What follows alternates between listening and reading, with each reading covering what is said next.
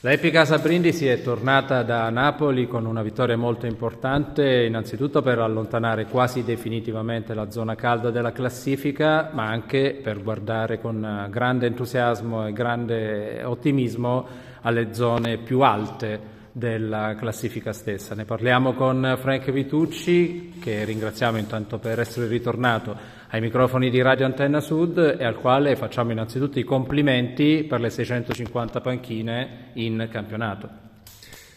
Eh, grazie, sono state festeggiate con una bella vittoria che ci dà quell'entusiasmo che per noi deve essere il carburante eh, da qui in avanti in questa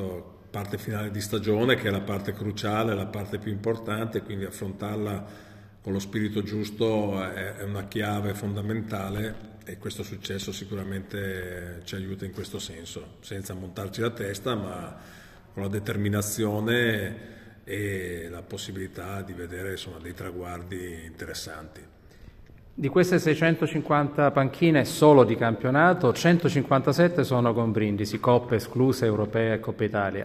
Eh, in questi cinque anni e mezzo non ti chiedo qual è la partita più bella o più importante di queste 157, ma Cosa c'è di questi, questi cinque, cinque, anni e mezzo?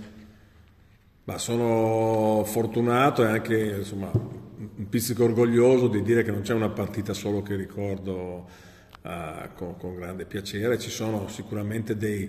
eh, dei, dei, dei segnalibro messi per, per la strada, del, un po' come un pollicino che mette i pezzi uh, per terra per non perdersi, eh, e che non solo io ma anche il club e soprattutto chi ci segue si ricorda e si ricorderà a lungo perché chiaramente l'ultimo sicuramente è stata la partita in casa con la Virtus Bologna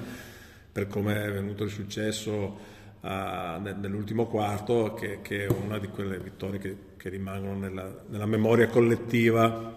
eh, quindi fa piacere poi spero che ce ne siano altre di ancora più importanti chiaramente da qui a venire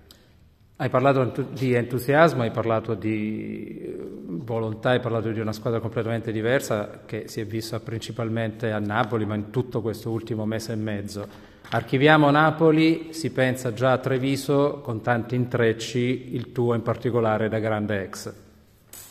Beh sì, ormai è un intreccio che, che, che si ripete da, da, da, qualche anno, noi rivediamo volentieri qualche nostro ex eh, giocatore eh, come Zanelli chiaramente che è stato capitano da noi un paio, per due anni, come Banks, per cui mi lega una, un rapporto particolare, Alberto Morea che ha collaborato Uh, con noi per, per, tre stagioni piene, quindi insomma ci sono dei legami che vanno un po' al di là, al di, là di tutto, però è chiaro che poi insomma, la partita ha una sua storia, una sua attenzione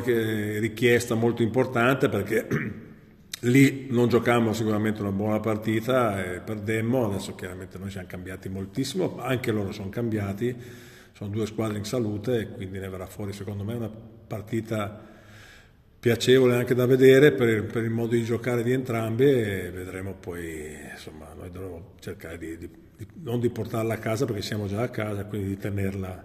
a casa.